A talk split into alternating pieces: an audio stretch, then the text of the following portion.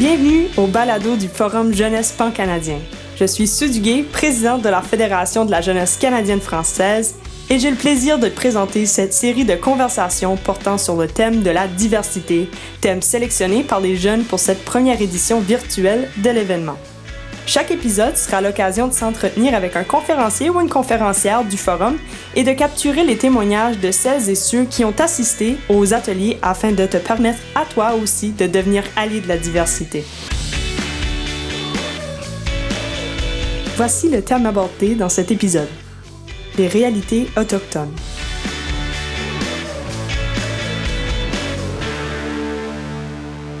Mesdames et messieurs, bienvenue à ce forum de la FJCF, euh, cette discussion table ronde. Et je suis votre hôte, Mehdi Cayenne, et je suis très heureux d'être ici avec vous. Et je tiens d'abord à commencer en reconnaissant que nous sommes sur les territoires non cédés de la nation Kaneteaga. Et euh, souvent, la déclaration de territoire, on a dit que c'était une manière de euh, se donner bonne conscience en disant des mots et en, en, effectuant, se faisant très peu de suivi au niveau des actions et de Et cette discussion se veut une manière d'aller dans le bon sens des choses euh, et d'aller en profondeur. Et justement, nous avons ici aujourd'hui avec nous Ellie John Joseph qui a offert une formation récemment, donc à la FJCF, à partir du travail de Wapikoni Mobile où des films faits par des jeunes euh, autochtones en région, des films vont être créés et partagés dans une, espèce de notion de souveraineté narrative à laquelle on pourra revenir. Alors bonjour Ellie John, bienvenue. Est-ce que vous m'entendez? Oui, bien sûr. Bonjour. Excellent. Et je souhaite étendre aussi le bonjour à Amélie et Emmanuel qui sont avec nous et qui ont effectivement également participé à la conférence. Bonjour Amélie, bonjour Emmanuel. Bonjour. Salut. Tout le monde est là. OK, on est bon pour y aller. J'aimerais, Ellie John, commencer notre discussion en ouvrant euh, sur une image qui m'a beaucoup frappé euh, à, à, la fin de votre conférence où l'hymne national canadien, le Haut-Canada, était repris en langue inou. Est-ce que tout le monde se, se replace bien à ce moment-là, se rappelle bien de ce moment-là? Oui. De l'entendre en langue inou, pour moi, ça soulignait la réalité du fait que, en fait, depuis toujours, euh, on, nous étions accueillis par les peuples autochtones sur ces territoires. Euh, et, et ça, ça, soulignait vraiment de manière euh, absolument évocatrice cette réalité-là. Et justement, c'est, je trouve que c'est une très belle entrée en matière, en fait, et une, une occasion pour moi de vous dire d'individu à individu et dans la mesure où c'est possible de peuple à peuple, merci, merci d'être ici avec nous et surtout, merci de nous accueillir ainsi. Ah, ça fait plaisir. je pense que un long speech très passionné d'entrée de jeu en matière. Mais effectivement, Ellie John, j'ai trouvé votre conférence touchante et éclairante. J'ai appris plein de trucs et j'aimerais commencer en vous demandant qu'est-ce que ça signifie pour vous de faire des ateliers, de parler de Wapikani Mobile, d'aller parler aux jeunes du Canada de ces histoires-là? Ah ben, ça fait plaisir à entendre tout ce que vous dites par rapport à que vous avez aimé l'atelier. C'est tout le temps le fun à, entendre. Euh, moi, je trouve ça, personnellement, je trouve ça vraiment important de pouvoir en discuter avec les jeunes pour justement qu'ils puissent connaître l'histoire. Puis je crois que d'amener une perspective un peu personnelle, ça, ça vient un peu renforcer les liens entre moi et les jeunes qui sont qui assistent à l'atelier, justement, fait qu'ils sont capables de nécessairement de pouvoir s'identifier avec mon expérience, euh, qu'elle soit bonne ou mauvaise, qu'ils puissent savoir qu'ils sont pas seuls s'il y a certaines situations qui arrivent. Euh, je pense que ça résume bien pourquoi j'aime vraiment faire les ateliers de sensibilisation, puis représenter mmh. le Wapikani aussi. C'est vraiment un plaisir.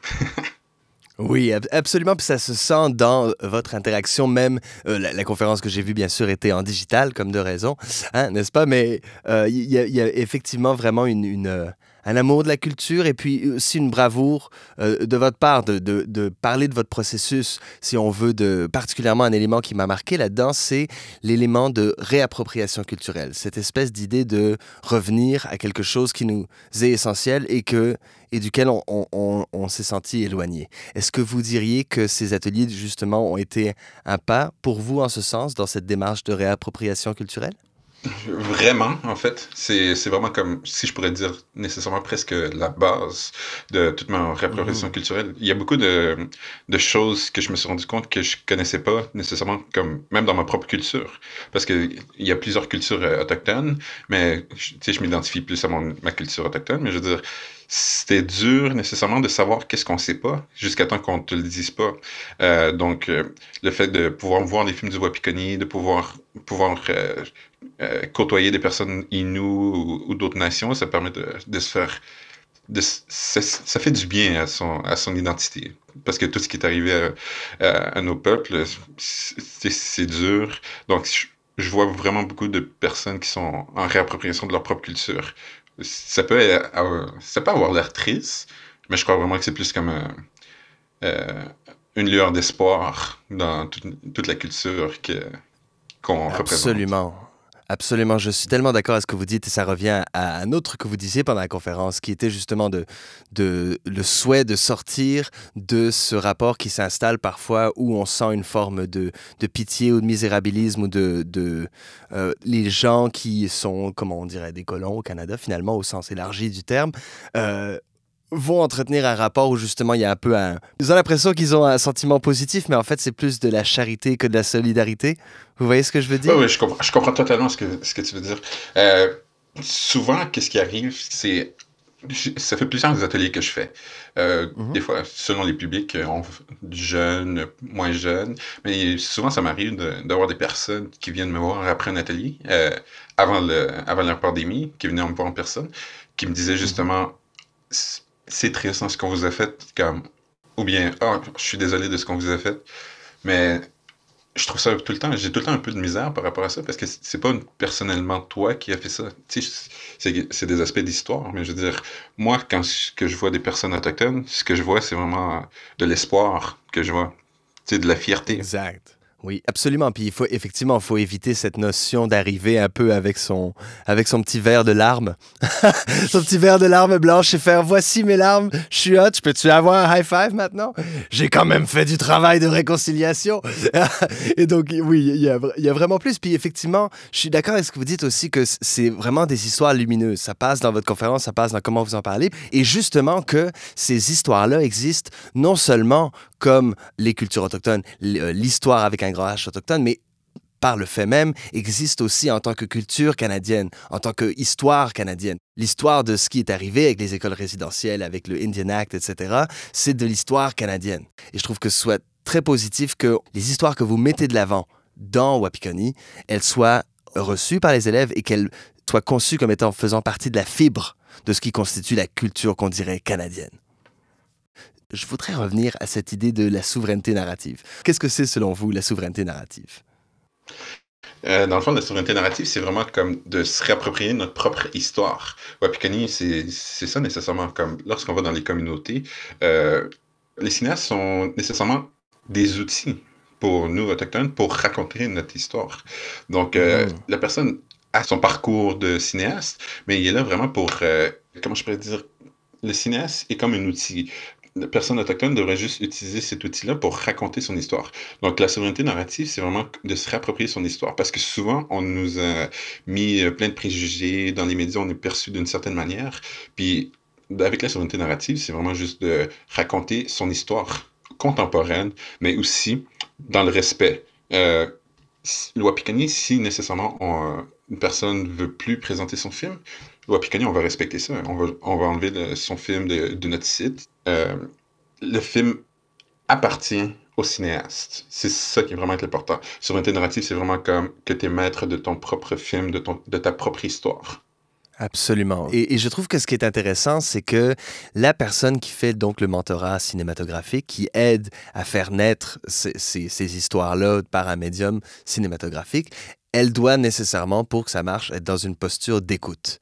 C'est une question qui est revenue lors des conférences, qui est comment est-ce que je peux, être un bon allié, euh, comment est-ce que je peux euh, participer à ces discussions-là euh, sans marcher sur des pieds, mais etc. Est-ce que selon vous, la posture d'écoute est essentielle à la notion d'indigénisation de la culture canadienne? Exactement. C'est vraiment l'aspect important. Euh, puis dans, dans cette écoute-là aussi, il faut qu'il y ait un, une forme de respect. Pas nécessairement d'avoir mm -hmm. un, un effet de, de, de, hiérarchie, parce que souvent ça peut, ça peut vite tomber dans une hiérarchie, justement comme mm -hmm. de, que une personne vient dans la communauté avec ses savoirs, il pense que les personnes ont, ont des savoirs, mais différents. Mais la manière qu'il faut voir ça, c'est plus dans un cercle. dans un cercle, on est tous égaux, chacun à chacune. Et le cercle se complète, mais nécessairement, quelqu'un va avoir des connaissances sur un sujet, mais une autre personne va avoir des connaissances sur un autre sujet. Exemple, moi qui ai vécu vraiment beaucoup en ville, si je vais dans le Nujumut, Nujumut qui est le territoire Innu, je vais pas être capable de m'en sortir, tandis que mon grand-père, qui connaît Nujumut comme sa poche, lui, il va pouvoir s'en sortir euh, facilement. Absolument, je comprends. Ça, revient aussi à dire que justement, dans cette notion de pouvoir naviguer le territoire comme votre grand-père sait le faire, euh, par opposition à des gens de notre génération, par exemple, ça souligne que le concept de l'indigénisation, est vraiment global et, part d'une conception de voir le monde, de voir quel est le, fonctionnement des choses, de comment ça pourrait être fait. Je pense à, notre conférence qui était intitulée Être queer en français, où c'était souligné comment, finalement, dans beaucoup de cultures autochtones, l'existence de personnes dites two-spirit était un fait euh, accepté de longue date. Et donc, c'est pour dire que beaucoup de ces savoirs ancestraux, si on veut, qu'on peut côtoyer en écoutant réellement, ont un bénéfice qui est réel. Et j'aimerais faire un, ramener une dernière anecdote justement euh, par rapport à l'indigénisation euh, avant de passer enfin la parole à, nos formidables participants Amélie et Emmanuel. Mais justement, je, me rappelle exactement le moment où j'ai entendu parler pour la première fois du le terme indigénisation. C'était, j'étais justement en présence de ces grands de Tribe Called Red que j'admire énormément et j'avais jamais entendu ce mot.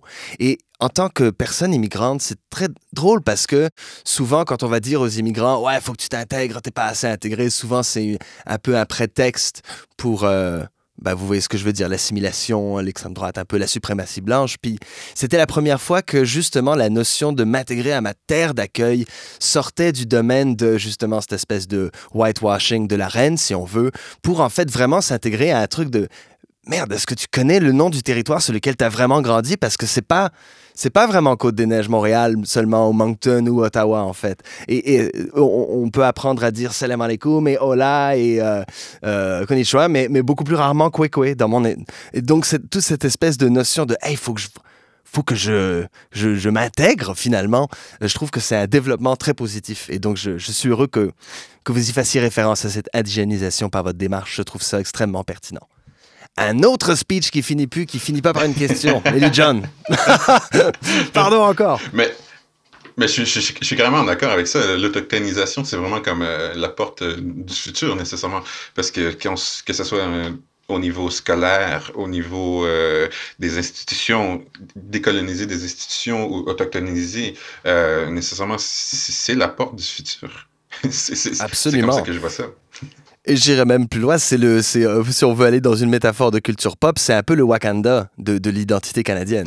Euh, si, on, si, on, dit que l'afrofuturisme de Wakanda dans Black Panther est vraiment le, panthéon de ce que la, la, culture noire a de plus cool à amener dans le monde, et ce depuis toujours, euh, de, la même manière, justement, le, le processus d'indigénisation, selon moi, c'est ce qu'il y a de plus vrai et de plus valable dans ce qu'on appellerait l'identité canadienne. Ça va bien plus loin que le Tim Horton et les Meat Sur ces sages paroles, mesdames et messieurs, Amélie et Emmanuel, j'aimerais euh, vous entendre. Et euh, ben d'abord, j'aimerais savoir, est-ce que vous avez des questions, des commentaires déjà sur tout ce que vous avez parcouru ensemble lors de la conférence et lors de la discussion que nous avons jusqu'à maintenant? Vas-y, Amélie. OK. Euh, en fait, je regardais mes idées et tout moi, personnellement, qu'est-ce qui m'a vraiment attiré dans Web Mobile, comme vous l'avez mentionné d'ailleurs, c'est que euh, c'est pas vraiment tout le temps de la victimisation euh, envers les peuples autochtones. Oui, c'est certain, ils ont eu un passé très lourd et très difficile à cause de la colonisation, ben, des colonisateurs euh, canadiens. Mais il y a aussi de l'espoir, comme on le mentionne, puis on mentionne également que euh, peut-être l'autodétermination des peuples, ça pourrait aller, puis ça pourrait se mettre de l'avant, puis leur donner plus d'outils en tant que population unique puis leur donner des moyens de montrer leur identité, puis d'être fiers de leur identité, puis pas tout le temps de les rabaisser, puis de dire, ah, ben, c'est des autochtones, ben, fait qu'ils sont de deuxième classe. Voilà. Absolument. Merci, Emmanuel. Est-ce que vous aviez quelque chose à ajouter? Je travaille dans l'industrie de, de, télé, de film, moi. Ça fait que de voir, euh, justement, là, on avait parlé de, de souveraineté euh, narrative, je pense que c'était ça le, terme que tu avais utilisé. Oui. Euh, je trouve ça tellement important. Je, sais, moi, en tant que personne queer qui habite dans l'Ouest francophone, euh, l'importance de se voir et de se reconnaître dans les médias. Et je pense que c'est tellement la meilleure façon de le faire, de donner aux gens les outils de leur montrer comment les utiliser et de les laisser eux-mêmes raconter leurs propres histoires dans leurs propres mots, dans la façon que eux veulent les raconter. C'est tellement efficace comme méthode. C'est vraiment empowering parce que ça montre à ces personnes-là que c'est possible de raconter son histoire et on n'a pas juste besoin de se fier à ce que les grandes boîtes de production sont en train de mettre à la télévision et dans les, euh, sur les sites internet de streaming. Comme on, est capable de créer notre propre contenu. Les outils existent et il y a des gens qui sont là pour nous aider parce que de plus en plus, les gens qui sont des minorités visibles ou non exigent une place dans les médias. Et je trouve ça fantastique. Absolument. Ellie John, aviez-vous quelque chose à rajouter dans l'immédiat? Euh, c'est exactement ça. Dans le fond, c'est juste comme qu'on veut prendre la, notre place, la place qui, qui, a été longtemps due pour nous. Exact. Fait que, justement, comme de pouvoir raconter notre, sa propre histoire, euh, qu'elle soit personnelle, intime, ça permet de que le public qui voit ton film ensuite, ça permet de pouvoir s'identifier à ton film, de voir comme, ah, ok, je, je suis pas tout seul dans dans cette situation-là où, ah, ok, ce film-là, il m'a vraiment comme bouleversé parce que dans ma culture ou autre, dans mes façons de vivre, ça vient me chercher, tu sais. Le, le plus personnel est le plus important. Oui, je suis bien d'accord, effectivement, c'est le... Et puis la tradition, justement, de raconter euh, des histoires de génération en génération, euh, ça fait bien sûr partie des cultures autochtones depuis toujours, comme vous le disiez d'ailleurs euh, dans votre conférence, de manière, de beaucoup de cultures autochtones partout dans le monde, en fait. Et puis ça me fait penser à une chose que, euh, par exemple, dans le dernier gala de la disque, si je ne m'abuse, Florent Volant euh, était sur le podium et il est monté avec tous les artistes qui étaient en nomination dans les artistes, euh, artistes autochtones de l'année. Et il a fait un statement que, que j'ai trouvé très puissant et puis que j'étais certainement pas le seul, où il a dit, en gros, pour paraphraser, sa dernière phrase du speech, c'était Mais on n'est pas là seulement parce qu'on est des artistes autochtones, on est là parce qu'on est des bons artistes. Et ça ouvre ma question, laquelle étant, euh, selon vous, dans ce processus d'indigénisation, puis j'ouvre la question à tout le monde, euh, euh, est-ce que ça marche, cette catégorisation qui s'est faite pour éviter la discrimination du système plus global? Est-ce que, est-ce que, est-ce que les bénéfices versus les, le est-ce que c'est bénéfique selon vous? Est-ce que ça marche? Est-ce que ça n'a pas dans le bon sens? Qu'est-ce qui pourrait être amélioré dans ce genre d'approche-là selon vous? Euh, moi, quand Florent, il a vraiment dit, Florent Volin, il a vraiment dit euh, que c'est une vitrine, dans le fond. C'est vraiment comme pouvoir. voir La culture autochtone est vraiment euh, en parallèle avec la culture québécoise, puis on essaie de se faire que ça se regroupe nécessairement, que, mm-hmm. que ça ne vienne plus des lignes parallèles, mais des lignes excusez mes mathématiques, euh, perpendiculaires, ça se peut? Oui. ça va être deux lignes qui se croisent. Donc, c'est vraiment comme. Euh, sais, ça peut être vu d'une certaine manière. Euh, là, je parle juste pour moi, mais moi, je vois vraiment ça comme un pas vers l'avant, nécessairement. Puis après ça, mm-hmm. ensuite, lorsque plus le, public général va connaître un peu plus la culture autochtone, là, ensuite, selon moi, la catégorie pourrait être enlevée pour justement comme, que ça soit tout un mélange ensemble égalitaire. Si ça fait du sens, ce que je dis. Oui. Pour moi, oui, absolument. D'ailleurs, j'étais, j'étais dans la salle de la disque. ah, eh bien, nous étions dans la même salle. Les grands esprits se retrouvent, mesdames et messieurs. Amélie et Emmanuel, est-ce que vous aviez quelque chose à ajouter? Ouais, moi, je dirais, c'est pas mal la même chose que ce que Ellie John vient de dire, mais pour, pour se rendre à une place où on a euh, de, de l'équité, comme quand on parle d'égalité et d'équité, en ce moment, mm-hmm. on n'est pas rendu à un niveau d'équité. Alors, d'avoir euh, une, vitrine spécifiquement pour les Autochtones ou pour les femmes ou pour les personnes queer ou peu importe, n'importe quel groupe minoritaire, ça fait en mm-hmm. sorte qu'on est capable de, d'amplifier nos voix pour que éventuellement ces voix-là soient au même niveau que le mainstream. Et une fois qu'on est rendu là, on espère que ces choses-là deviennent obsolètes parce que l'idée, c'est qu'on n'en ait plus besoin. Mm-hmm. On ne veut pas être des minorités. Alors en ce moment, ces, petites vitrines-là, ça nous permet de se donner un petit boost pour que éventuellement on n'en ait plus besoin parce que le mainstream sera tellement une bonne représentation de la population ben, canadienne ou mondiale, peu importe à quel niveau on le regarde, mais comme Mhm. une fois qu'on a cette diversité-là et que ce qu'on, nos médias représentent véritablement la diversité qu'on vit, Mhm. dans ce cas-là, ce sera plus nécessaire. Mais on n'est pas rendu là. Fait malheureusement, ben, malheureusement et heureusement, c'est nécessaire. Ouais, exact. Merci Emmanuel, on pourra y revenir. Je vais voir. Amélie, est-ce que vous avez quelque chose que vous vouliez ajouter à ça? Euh, moi, je pense que c'est tout a été euh, mentionné, tout est complet. Par contre, j'aurais peut-être une question euh, pour l'ensemble des personnes.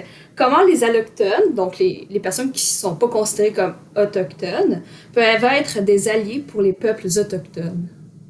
Parce que moi, personnellement, je pense que oui, en effet, les, les peuples autochtones peuvent avoir les ressources adéquates pour montrer leur culture, pour montrer votre- leur talent, puis être, être, être mis, être valorisés au sein du Canada. Mais je pense qu'il y a aussi, euh, je pense qu'il y a aussi un chemin à faire pour les personnes qui sont allochtones, qui devraient euh, être en mesure d'être un peu plus curieux, puis de comprendre un peu plus euh, euh, la diversité à laquelle les autochtones euh, sont, euh, sont, et peut-être les aider aussi dans ce combat-là.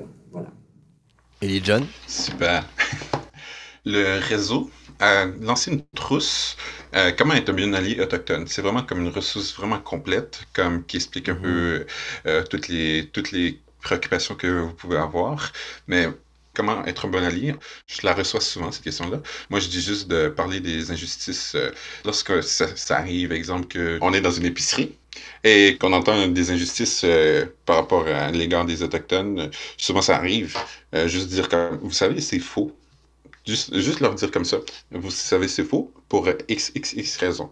Moi, ça m'arrive souvent, puis là, je mets mon chapeau d'ambassadeur, euh, sensibilisateur lorsque ça arrive. euh, ah, euh, il vivait avec les Indiens. Ah non, c'est pas, on dit pas Indien, c'est comme on dit autochtone. euh. Puis là, vous pouvez dire encore plus, quelle nation?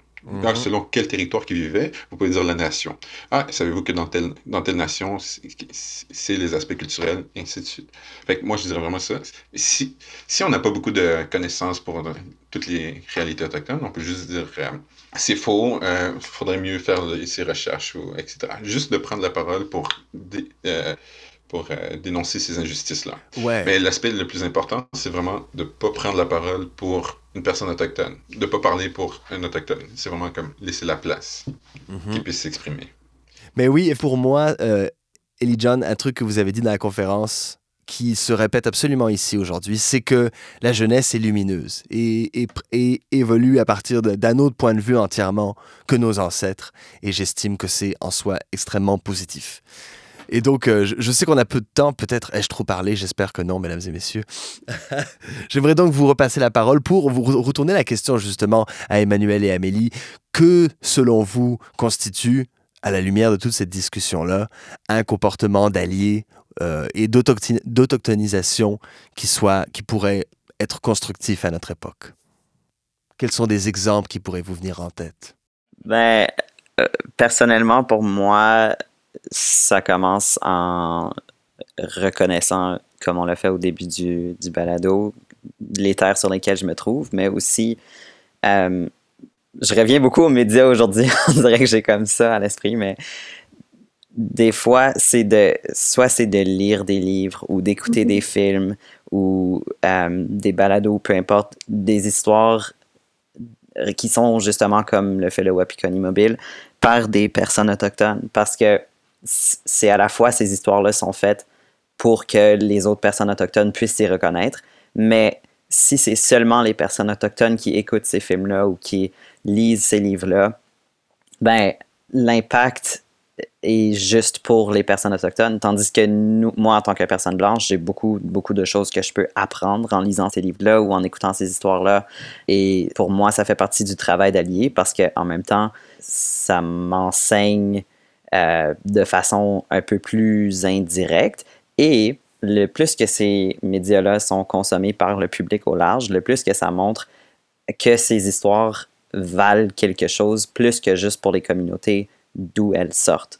Euh, et en même temps, être allié, c'est un travail continu. Ça, ça finit pas. Tu peux pas te déclarer allié et dire bon voilà Ouais. c'est fini. C'est fait!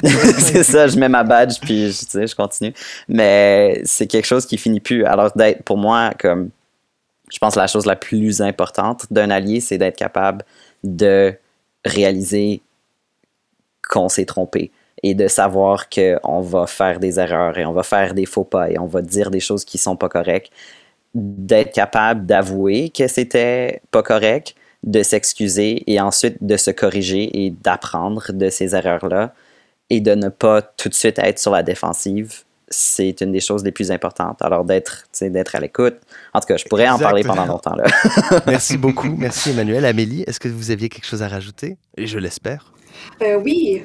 oui, bien sûr. Euh, ma réponse est un peu plus générale, puis pas seulement euh, pour les peuples autochtones, mais moi je dirais que pour être un bon allié pour la diversité, il faut surtout être curieux, puis de vouloir apprendre. Tu sais, dans le sens où on sait très bien que l'inconnu fait peur, mais de, de, démystifier certains concepts, certains préjugés qu'on pourrait peut-être avoir, mais ça nous permettrait de voir le monde sous de différentes lunettes, de pouvoir également euh, demander les avis, regarder, lire, s'instruire de, de, plusieurs manières avec plusieurs sources, comme par exemple les membres de notre famille, euh, l'école en général, ou même encore des conseillers qui sont, euh, qui sont experts sur certains sujets. Ça peut être une bonne manière d'avoir une meilleure compréhension de nos réalités et des enjeux sociaux euh, de notre, de notre pays. Mhm. Bien dit. Ellie John, il semble que le, le, le, le l'avant mot de la fin vous revient. Euh, vraiment comme dans la jeunesse, que ce que je vois de plus en plus, c'est vraiment comme une lueur d'espoir, justement comme la petite étincelle, euh, vraiment comme c'est très lumineux. exact. J'adore. Pour vrai, comme je le vois vraiment le changement comme de quand j'étais jeune puis jusqu'à maintenant où est-ce que je me faisais traiter de nom des fois ben mais bon c'est des choses qui arrivent. Ben pas c'est pas supposé d'arriver mais ça m'est arrivé. J'allais dire c'est des choses qui mm-hmm. arrivent mais ouais ça arrive pas. ben, je, euh, ouais, je vous comprends bien. C'est un des trucs qui m'a frappé, par exemple, dans, euh, que vous avez rappelé lors de la conférence, que la, la, dernière école résidentielle au Canada a fermé en 1990. Et, 96. 96! 96! J'avais fait une erreur. J'avais fait une erreur. C'est ça. Hein, j'avoue que j'y ai pensé quand vous l'avez dit, quand j'ai écouté la conférence. Mais qui étais-je pour aller vous dire? Mais non! Mais euh, tout ça pour dire que moi, je suis arrivé au Canada en 1989. Fait que vous, ça m'a vraiment fait sursauter de, de me remémorer encore qu'à ce jour, parce que finalement, en 96, c'est il y a si peu de temps, que ça est encore court. Effectivement, ça fait chaud au cœur, que les temps changent, que les perspectives changent, que les discussions euh, incluent plus de voix, parce qu'effectivement, tout le long de mon enfance et de mon adolescence, je fais, je sonne vieux, mais là, pas tant que ça, là. Mais euh, c'était effectivement des sujets qui, dans mon entourage immédiat, étaient rarissimes, rarissimes, rarissimes. Et, à ce jour, alors qu'à l'inverse, maintenant, même, euh, j'ai assisté par exemple à la cérémonie du jour du souvenir de mon enfant de 4 ans, et puis il y avait une longue section sur l'apport des, cultures autochtones à l'effort de la guerre. Euh, ce qui était absolument inouï euh, quand moi j'étais enfant. Donc ça me fait effectivement chaud au cœur qu'on en parle, qu'on inclue ces perspectives autochtones dans la, dans la perspective plus globale de l'histoire de ce territoire. Et pour finir, je sais que à votre conférence, Ellie John, vous aviez eu la gentillesse de nous honorer euh, de l'apprentissage du mot pour dire bonjour en languino, qui est quoi. Et donc, j'aimerais vous demander si vous vouliez, s'il vous plaît, nous partager le mot en languino pour dire merci. Ok, ça, ça, va être un petit peu dur. Juste okay. répétez après moi. Chinishkimudnun. Tinishkimudnun.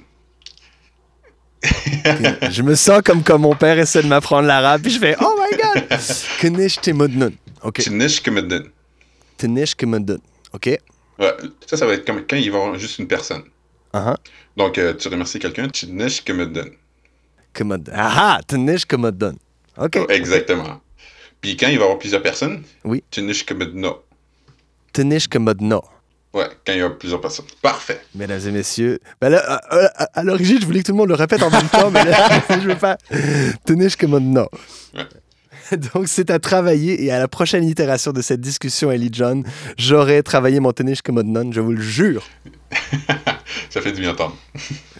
Ben, euh, nous aussi, je vous remercie beaucoup de, de, de toute la, passion et la, sincérité que vous avez mis tant dans la conférence que dans cette discussion aujourd'hui. Je vous remercie pour l'échange et le partage. Merci aussi Amélie et Emmanuel.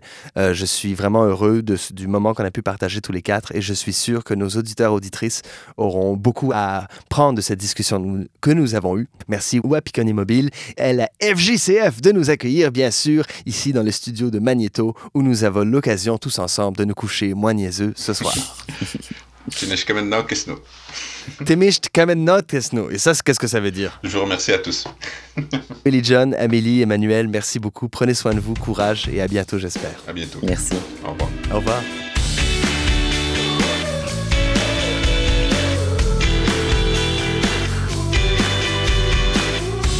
Le balado du Forum Jeunesse Pan-Canadien est une production de la Fédération de la Jeunesse canadienne-française réalisée par Magneto. Et bien sûr, n'hésite pas à écouter d'autres épisodes de la série disponibles via ton application balado préférée.